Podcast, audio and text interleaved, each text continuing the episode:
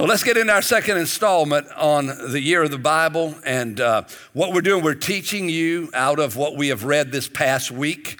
We start reading, we read a whole week, and then we're gonna, we're gonna take words out of that to, to help you. And today we want to talk about God's plan for man because God has a plan. Now, l- let me explain something right from the beginning that God is in control. Now, I know that's a, that's a cliche that we say as Christians, but it's really true God Almighty is in control of everything that's going down. He hasn't lost control of anything. If you think the world's spiraling out of control, the world might spiral out of control, but God doesn't, okay? Your personal life might be up and down and in and out, but God is not. He is the stable, straight line, and His plan is that way. The plan of God is just tremendous. I love it. And, you know, I love it because God, He had an original design. God uh, is, is ahead of everybody. And so he designs this wonderful thing. And in Genesis chapter 1, verse 1, you read it this week, it says, In the beginning, God created the heavens and the earth. In the very beginning, you say, when was the beginning? I don't know when the beginning was. But in the beginning, God did this. By the way, as you read the Word of God, don't get all derailed about things you don't understand or try to figure out every little bitty thing. You'll be bogged down in Genesis 1 1 for the rest of your life trying to figure out in the beginning. Now, was the beginning really the beginning? Or was it sort of like the second beginning? Or is there a third beginning? And where did dinosaurs come from? And everybody gets tangled up on that stuff that really and truly, honestly, to be honest with you, as far as my daily life is concerned, Dinosaurs just don't figure into it. Unless my grandkid leaves one on the floor and I step on it with my bare foot, then dinosaurs figure into my daily walk. Now, he created the heavens and the earth. That means, and you read it, he created the day and the night. He created the sky. He created the oceans, and then he created the land and vegetation. He created the fish and the birds and the animals. And then he looked at everything they said it's good. Every time he would create something he said he said this is good because everything god creates is good. Everything. He's a good god to all people.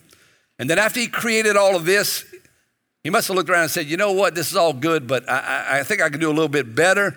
And so he created human beings.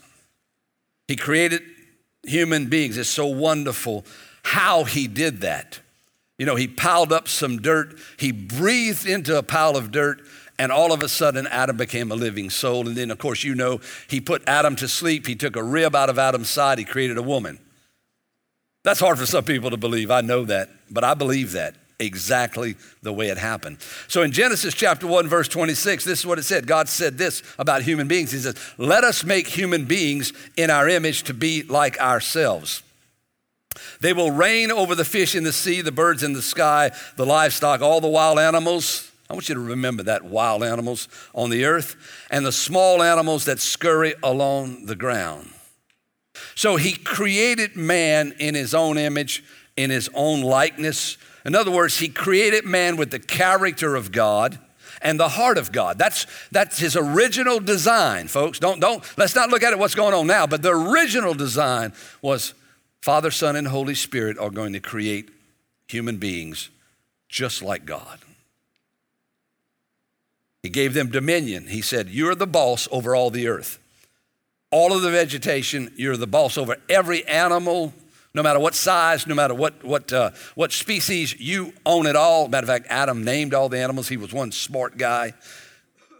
I mean, broad said, That's a hippopotamus, that's a zebra. You know what I mean? That's a dog, a bird, you know, this kind of bird, that kind of bird. I mean, he was brilliant because that's God's original design that man be brilliant and have dominion. And then he blessed he blessed the man. You read that this week. He blessed the man and the woman. He said, I want you to be fruitful. I want you to multiply. Man and woman, fruitful together, multiply. Only man woman together multiply. That's God's original design. And then he gave them favor. He blessed them. He said, I'm going to put my favor on you. And, and then he encouraged them to be fruitful and multiply. And then he gave them provision. He said, Everything in this garden you can have, eat it all up, man. And some people think, oh, the, the vegetarians, they got it made. He said, eat all the vegetarians. But later on, he said, hey, eat the animals too. So animals, really and truly, you know, I like them all, but guess what? They taste real good.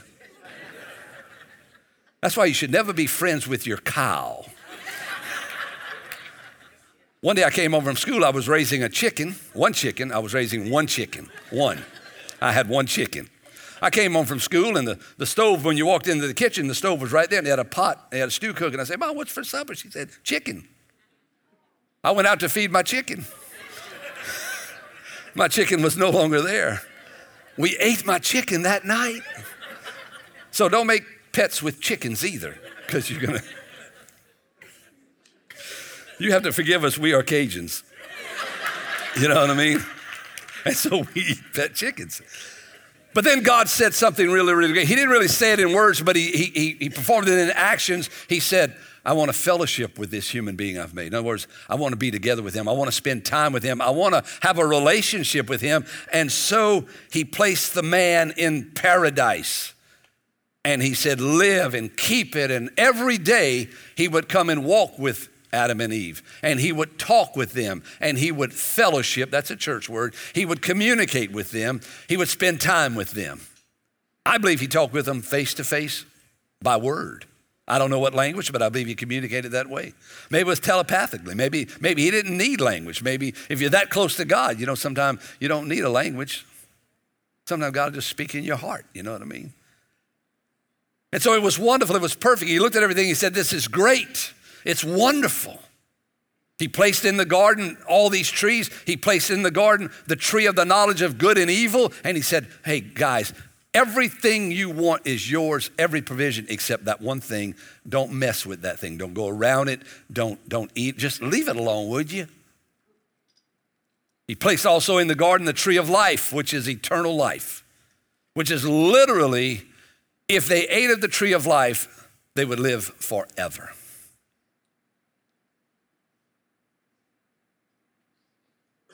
That was God's original design. It's wonderful, isn't it? How, many of you like to live up in there? I mean, come on now. Probably was like 72 and a half degrees, cool breeze blows, filtered sunlight, flowers smelling. My goodness, I would like that. Like living in paradise because it was. It was perfect. Everything was great. That was his design. But then man comes along and honestly, folks, man just had this monumental mishap. Just this, this monumental thing took place. They're in the garden, man. Folks, they, they've got full authority over everything. It is wonderful and it is perfect. And then man gets messed up with an animal. Genesis chapter 3 the serpent was the shrewdest of all the wild animals. He was a wild animal, and one day he asked the woman, Did God really say you must not eat the fruit from any of these trees in the garden? He said, Of course we may eat from the trees in the garden. The woman replied, We could do this. It's only the fruit from the tree in the middle of the garden that we are not allowed to eat. God said you must not eat it or even touch it. If you do, you will die. I just want to stop right there and say, you know what? Nothing positive is going to come out of having a conversation with the devil. Just, just to put it out. Some of you don't understand that, but honestly, you know what? Have conversations with God, and, and everything else will be taken care of. And so the devil just answers her. This is the devil, the serpent. This, this is Satan speaking through a serpent to this woman. And you say, well, snakes talk. Not lately, but evidently there they did. And you, another thing, don't try to explain that, okay? You'll get all caught up. But this is what he said to her. He said, You won't die, contradicting God. And God knows that your eyes will be open as soon as you eat it, and you will be like God, which, by the way, they were already like God. They were already created in the image and likeness of God. You're going to know both good and evil, which, by the way, you don't need to know both good and evil. Wouldn't you like to just be a person who knows only good? Wouldn't you like to be innocent again? Come on, just absolutely innocent. You don't get the dirty joke on the job. You just don't, you're not there. You don't, you don't get the drift. The woman was convinced. She saw that the tree was beautiful and its fruit looked delicious, and she wanted the wisdom that it would give her. Three points here, just real quick. It's the lust of flesh, it's the lust of the eye. She saw it. She saw that it was good. And it's the pride of life. She wanted the wisdom that it would give her, but yet they had all the wisdom they needed. Why is it that we travel into places to get experiences that we do not need? And there they were. And so she took some of the fruit and ate it, and then she gave it to her husband, who was right there with her. And he ate it too. And at that moment, their eyes were open and they suddenly felt shame, instantly felt shame at their nakedness. And so they sewed fig leaves together to cover themselves. So, a monumental mishap here. It's more than just we, we, we messed up and we ate of a tree, it was disobedience to God. And that's taken lightly so many times, but it was disobedience. So, what, what happened when the mishap took place, when the trip up, when the sin took place? What happened? Well, they fell. They died. They began to die physically because God meant it when He said, If you eat of this tree, you're going to surely die. And so death entered in right there. Sin brings death. And death entered in, and God, God began to just see mankind just dying off. It never was the original plan of God for man to die. They were cursed. We keep going in the third chapter, and, and God talks to the, you know, the woman. He says, You're cursed. You're going to have pain in childbirth. That's, that's what happened here. And, and by the way, man, you're going to work hard. You're going to sweat. It's going to be tough. You're going to till the land. It's going to be very, very hard. It's going to be different than it was. And then he looked at the devil and he said, You know what, devil? You are just going to be uh, despised. Uh, you know, the lowest of all animals. You're going to crawl on your belly. And you know how it is. Uh, you've done this, or you've heard somebody say this. You know, uh, he's a snake in the grass. You want, you want to put somebody down, just call him a snake. You forked tongue, got beady eyes like a little snake. You know how it is. You know, and I don't know about you, but I don't like snakes either. No, any kind of snake. None, not one. Some are good. They eat certain things. Leave them alone. Let them. But but they're despised. I mean, you know, they're slippery, they're slimy, they, they get into places that they ought to not be. And then mankind was separated from God. He put them out of the garden, out of his presence, and he was so serious about it that he put an angel with a flaming sword at the entrance to, to Eden. And he said they can't come back in because if they come back in, they just might eat of the tree of life and live forever in this condition. And that's not what I want because the original design was tainted by the monumental mishap of man. We do know how to mess things up. And then they lost all authority. Oh my goodness. They should have ruled over the serpent. He was a wild animal. God gave dominion to Adam and Eve over every wild animal, and they never took the authority that they were supposed to take. We get into trouble and we get into the danger zone when we don't operate in the authority that God has given us over the powers of darkness and over the, the, the, the ways of this world, and we just kind of dabble around and we just nibble on the fruit of the tree of the knowledge of good and evil. And when sin entered in, all of creation fell. Why do you think snakes bite, bees bite, and lions eat lambs? That was not the way that God ever intended it to be. If you know your Bible, you know that in the end, the lion will lay down with the lamb and the, and the children will play at the den of the poisonous snake. Because it's going to be reverted back to the way it was. All the hostility, sin brings separation. And when man is separated from God, look, the sky is the limit. But you know what? You would think that God's plan, oh, is thwarted. Oh, there's no way, God, you messed up. You're not ready. But there's another part to the story that is God's prevailing plan. God has a plan. Look, man did the mishap, man deviated from the plan, but God's plan goes straight forward. That's what I love about it. Pastoring many years, I've seen many people do a lot of crazy things, up and down and all around. But one thing I can say Jesus is the same today, tomorrow, and forever. He is the same. I mean, he's just like a straight line and he prevails. His plan prevails. And what I love about it is in, in the, in the 15th chapter of the third, third 15th verse of the third chapter, when, when the Lord is speaking to the, to the serpent and cursing him, right in the middle of that, in the 15th verse, He gives a prophetic word, a foretelling word, a futuristic word about Jesus. And this is what he says And I will cause hostility between you and the woman, and between your offspring and her offspring. He will strike your head, and you will strike his heel. That is nothing more than a prophetic word of Calvary, because that's exactly what happened. The seed of the woman bruised the head of Satan. Now, in doing that, Jesus was bruised on Calvary, wasn't he not? Isaiah 53 clearly states that. Psalm 22 clearly states what happened at the crucifixion. His heel was bruised, but I tell you what, he crushed the head of Satan. You hear what I'm saying? The power of Satan, though it is still resident in the world, does not have to be resident and effective in the believer because Jesus has crushed his head. This wonderful thing, this shows that it's like, oh, well, God dealt that card right there. No, no, no, no, no, no, no. That was already dealt. That was already in the plan. One thing I love about serving God is that He knows the past and the future and everything in between. And some people have a, a, problem with that. They think God's on the human plane discovering, but God doesn't discover anything. He creates things and He knows everything about everything. And He has a plan for everything. I just want to take you through a few mishaps of the human race and show you how God triumphs over that. Genesis chapter 3, verse 21. And the Lord made clothing from animal skins for Adam and Eve and his wife Eve. You, you see, when they fell, they saw they were naked. Evidently, they were covered with some kind of covering before they sinned. Some Bible scholars say it's the glory of God. I can, I can embrace that. There was the presence of God. And when they sinned, the glory left, and they looked and they were naked and they were ashamed.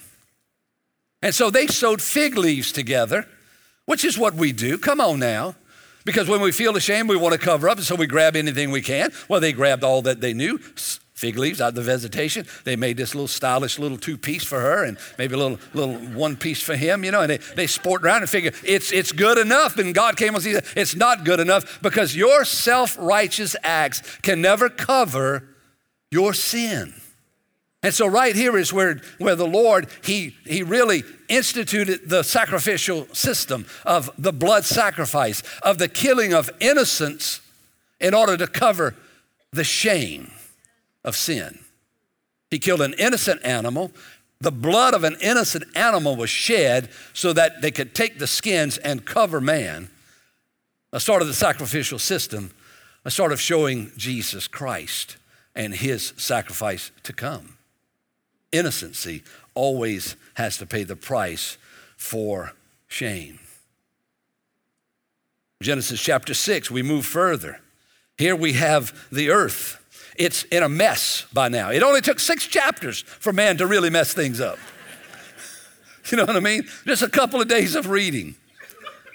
And man is so wicked that God says every thought of every man on the entire earth is to do evil continually.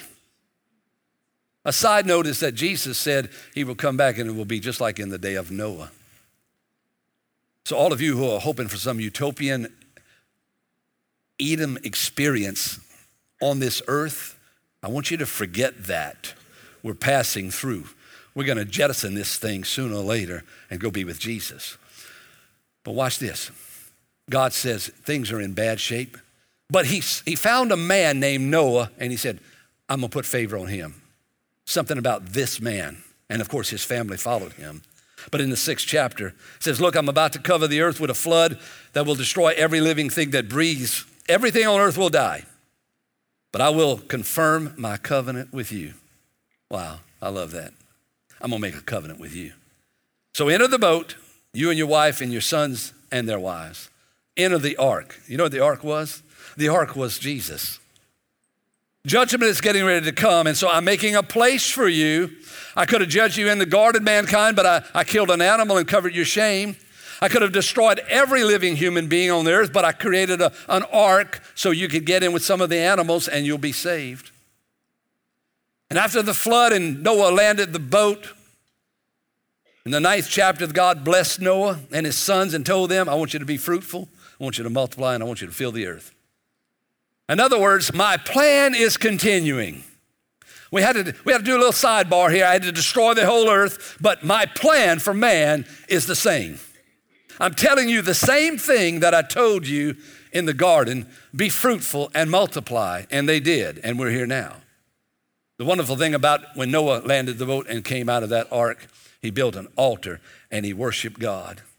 And when he worshiped God, there came the word of the Lord to him to continue on and to be fruitful and to multiply. Later on, Abraham is born. You read about that. And then his nephew Lot. Lot finds himself in a, in a mess. And he's in a place called Sodom. You know, Sodom and Gomorrah, another place that's wicked, horribly wicked. You read about that this morning. You know, it's, we, we kind of, we'll bar from week to week a little bit to, to bring some cohesiveness to the message. But watch this Lot is in Sodom, and God comes and says, I'm destroying this city and all the cities around it because the wickedness, I've heard about the wickedness.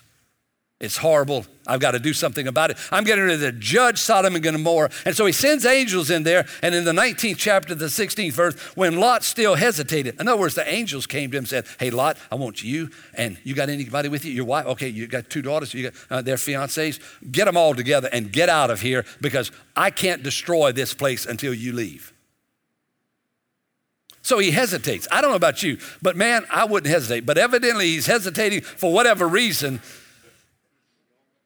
And he hesitates. And the angels, they mean business. They seized him by his hand and the hand of his wife and two daughters. So, fiancés, the future son in laws, they didn't make it. They thought he was joking. You know? They thought he was joking. A lot of people think that we're joking, but it's not a joke, really. They didn't believe, they stayed behind. He seized their hands and rushed them to safety outside the city. Now, I want you to look at this very carefully. For the Lord was merciful. He was merciful. Peter writes in the New Testament that righteous Lot was vexed every day because of the wickedness of Sodom and Gomorrah. So it doesn't matter what the, the, the way that man goes, it doesn't matter. What matters is that God's plan is never changing. He is going to pull people out of where he needs to. And I tell you, the day is coming where God, I don't know exactly when, I don't know exactly how, but he is going to extract the church out, but he cannot destroy this earth with fire until the church is safe in his presence. And so God had an original design. Man had a monumental mishap. But God's plan is prevailing straight through. And so now we get closer to what's happening to us today. And God is personified. I mean, Father, Son, Holy Spirit hold a conference, and the Son says, I'm going to go, I'll take care of this. The Father says, Go on down there. And it's an amazing thing that took place. Jesus had a miracle birth. We read this in Matthew chapter 1. The angel tells the woman, tells the, uh, Joseph, says, For the child within her was conceived by the Holy Spirit. Yeah, go tell some people that who don't know about God. And she will have a son, and you're to name him Jesus because he will save his people from their sins. How's he going to do that? John chapter 1, verse 1 says, In the beginning was the Word and then further down it says, And the Word became flesh and dwelt among us. And we beheld his glory as the only begotten of the Father. We saw him, we said, He's from God. He's the Son of God. It's a miracle birth. But then Jesus had a public debut because he's walking down by the Jordan River one day, and his cousin John the Baptist in John chapter 1, verse 29, the next day John saw Jesus coming towards him, and this is what he said. He said, Look, everybody, look, the Lamb of God who takes away the sin of the world. Here he is. His public debut. This is the one who is going to be slain. He's innocent. He's going to pay the price. You see, the type and shadow in the garden was the, the innocent animal that God killed to clothe Adam and Eve. It's the same lamb that was slain in Exodus that you'll read, and the blood was put on the doorpost to keep people from dying because of sin. And so here's John the Baptist just giving him a public debut. Say, here he is. But then there was Jesus' private testing. Look, every time you got something public going on, you got something private going on. And Jesus goes into the wilderness. Matter of fact, he is baptized in water. John, his cousin, baptizes him. Says when he came out of the water, there was a voice from heaven said, This is my son in whom I'm well pleased. There was a shape of, of the Spirit of God in the form of a dove that came and, and, and landed on Jesus. And right there is where we see the Trinity. The Son is in the water, the Father is in heaven speaking, and the Holy Spirit is descending in the form of a dove. And the Bible says right after that that, that the, the Spirit of God drove Jesus into the wilderness.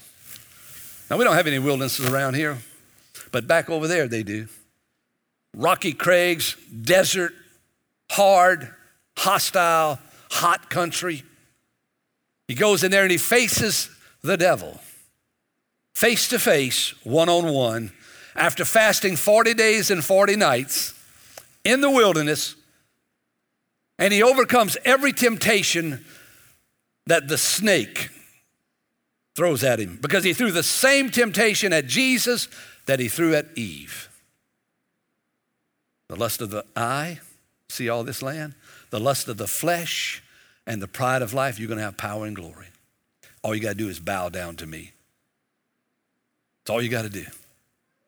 And Jesus overcame that temptation. And never make light of that. That was a big deal.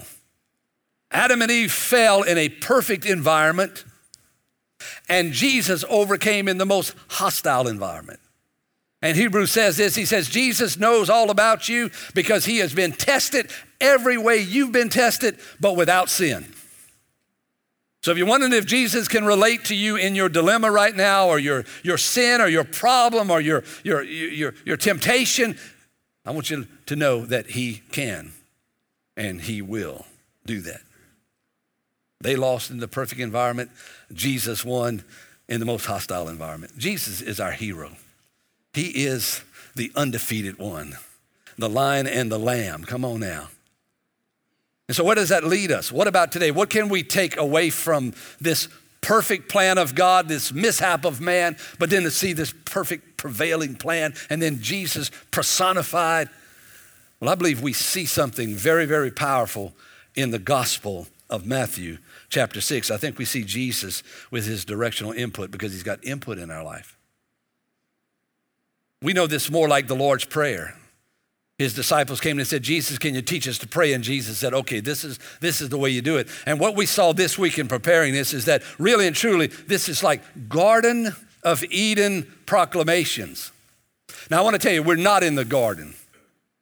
We're in a hostile environment, folks. I don't know if you understand that or not, but it's very, very hostile to believers.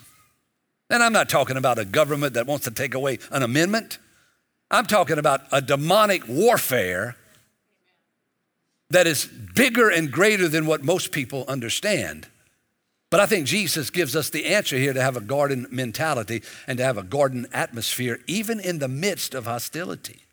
In other words, I believe Jesus is showing us how to overcome in the midst of adversity. And so when he, when he taught them how to speak, how to pray, he said this first of all, he said, Our Father in heaven, may your name be kept holy. And what that is really saying is this it's saying worship. Worship. You're holy, God. I don't worship because I have the victory. I don't worship because I'm strong. You don't have to worship because you've got all the answers. You worship because He is King. You see, I can't filter my worship through my ability or inability to overcome or to be defeated. I filter it through the glory of God that He is Father in heaven and your name is to be kept holy and separated. Worship. You worship Him. You worship Him. The next thing, He said, May your kingdom come soon and may your will be done on earth as it is in heaven. The attitude here is submission and obedience. Lord, I want your will to be done, not my will to be done. Lord, your will is for me to eat of the tree of, the, the, of life, not the tree of the knowledge of good and evil. Lord, your will is for me to stay holy, not to go here, um, not to say this, not to do this, not to believe that, not to do, not to get involved. Lord, you, you want me to, Lord, Lord, your will, not my will. I'm going to be obedient and submitted to your will, not what I think about myself, not what somebody thinks about me. Not where I've been, what I've done, not what my daddy did to me or didn't do to me, or what my family did or didn't do, and all that kind of stuff. It's just, God, you're great, and I want your will to be done on earth just like it is in heaven. I'm going to submit, I'm going to be obedient to you. Jesus nailed that in the garden when he said, Not what I want, God, but what you want. I got I gotta surrender right here. And sometimes, in the midst of your biggest problems, if you surrender to God, He'll make a way that there doesn't seem to be a way at all. Because some of you in places right now, you're like up against a brick wall. I mean, it's just like you and the wall, and you can see nothing else. But I'm telling you, Jesus will make a way for you if you'll submit yourself to his will and be obedient to him. And then Jesus says, Pray this also give us today our daily bread. Give us today the food we need, which is very, very simple provision. He gave it in the garden. He said, Everything you need. And by the way, you read it today. Everything you need, God will give you everything you need. I'm not talking about a Hollywood lifestyle. I don't know about all of that, but I know this that I'm going to have enough food, I'm going to have enough clothing, I'm going to have transportation. Come on now, I'm going to have a place to live. I'm going to be all right, but I got to trust Jesus for provision. You understand? I don't want to get all tied up in a lot of things that don't work and then, then you know what? Blame God for something he never promised. Blame God for something He never promised, but embrace the things that He has promised. He'll give provision, our daily bread. That means sometimes it's just at this, in just the right moment. I mean, it's like I'm getting ready to fall down, God, and then there He is. I love the way God rescues us and makes a way with the next stepping stone. That's the life of faith, folks. Religion won't do anything for you like this, but faith will. And then Jesus goes on, he says, another step is to forgive our sins as we have forgiven those who sin against us. You know this is? This is reconciliation and fellowship. Because listen, and you read it, you read it today. If we don't forgive people, God will not forgive us. Now, folks, you, you, know, I'll tell you, some of you hold on to bitterness, you hold on to unforgiveness, you hold on to things that happen. And, and I want to tell you something right now. You wonder why you're caving in and why there seems to be no joy, no victory, and can't move forward, just kind of stagnated. You know, it's because you, you didn't cut off the fellowship with God. Because if I don't forgive you, then God says, You've stopped the, the God didn't stop it. I am the one who have the logjam. I'm the one who stopped it. And the moment you forgive and release people, come on, you might well let them go. You know why? Because they're gone anyway. They're having a good time, and you're stuck in the past eight years ago or eight days ago. When you forgive others, God forgives you. And then the last thing that Jesus says, He says, when you pray and remember this, don't let us yield to temptation, but rescue us from the evil one. That is victory, folks. That is victory where God says, you know what? I'm going to protect you from the evil one. I believe that God protects us from the devil. I believe we have dominion in Christ over the powers of darkness. In Christ, not a boastful thing like, oh, I'm this, I'm that, but in Christ, when the battle rages, the winds and waves, they still know his name. And the devil still knows the name of Jesus. And you need to use the name of Jesus. Don't just be raped. Don't let your life be run over. Stand firm in trusting God. Give Him praise. Reconcile with others so you can be reconciled to God. And then live in victory. Because watch this the judgment of God is sure it's going to happen. It has happened in the past. It will happen in the future. But always remember this, never forget this, that mercy always triumphs over judgment. The mercy of God always supersedes his judgment. In other words, his hand of mercy always reaches out before his hand of judgment comes. He's doing it to the whole world right now. 2,000 years ago, his olive branch was Jesus Christ, his son. Here is the peace. You want peace with me? It's through Jesus. Peace through Jesus. You want peace in your life? It's peace through Jesus. You want to overcome the enemy? There's power in Jesus. You want to be pleasing to God? It only comes through a connection to Christ. Nothing else. No money, no position, nothing, no knowledge. It comes by knowing God. So I don't know where you are in this. I've decided to get over into the Garden of Eden through prayer and through worship and through trusting God. And I believe when you do that, no matter what comes in your life, because life can deal a bunch of strange hands to us. You understand what I'm saying? But no matter what comes, Jesus helps us to overcome. So in this room right now, we're in different places. All kind of different places, man.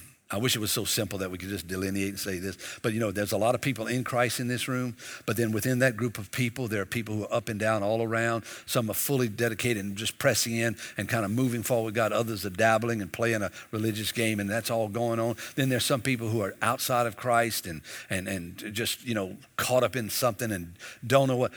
I would say, why don't we just surrender and let the Word of God wash over us this year, and let Him change us. Because that's what some of you desperately need today. You need a major change in your life. Let's bow our heads together. Can you do that for just a moment? And let me speak to you real quick.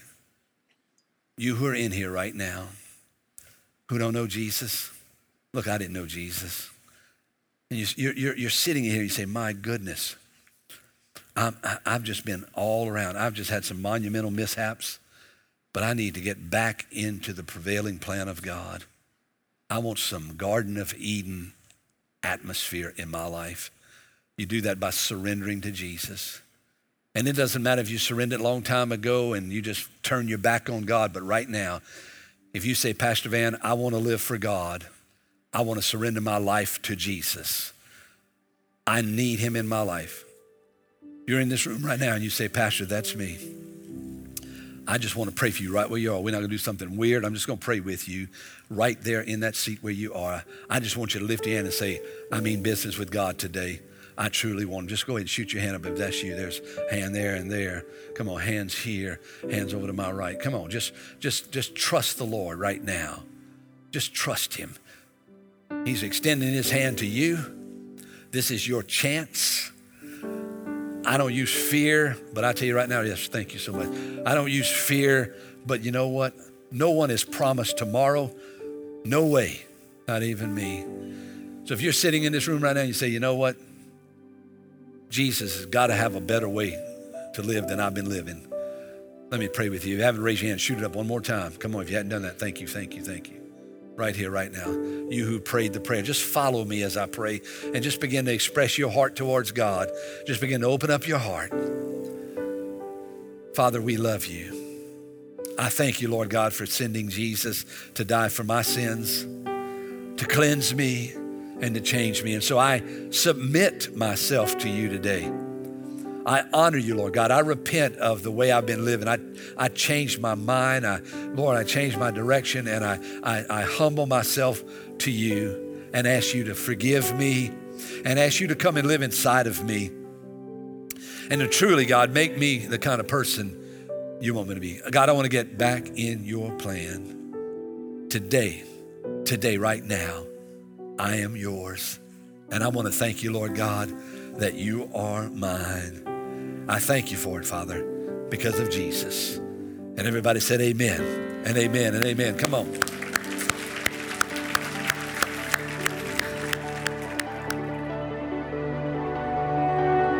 If you just made that decision, let me be the first to say congratulations.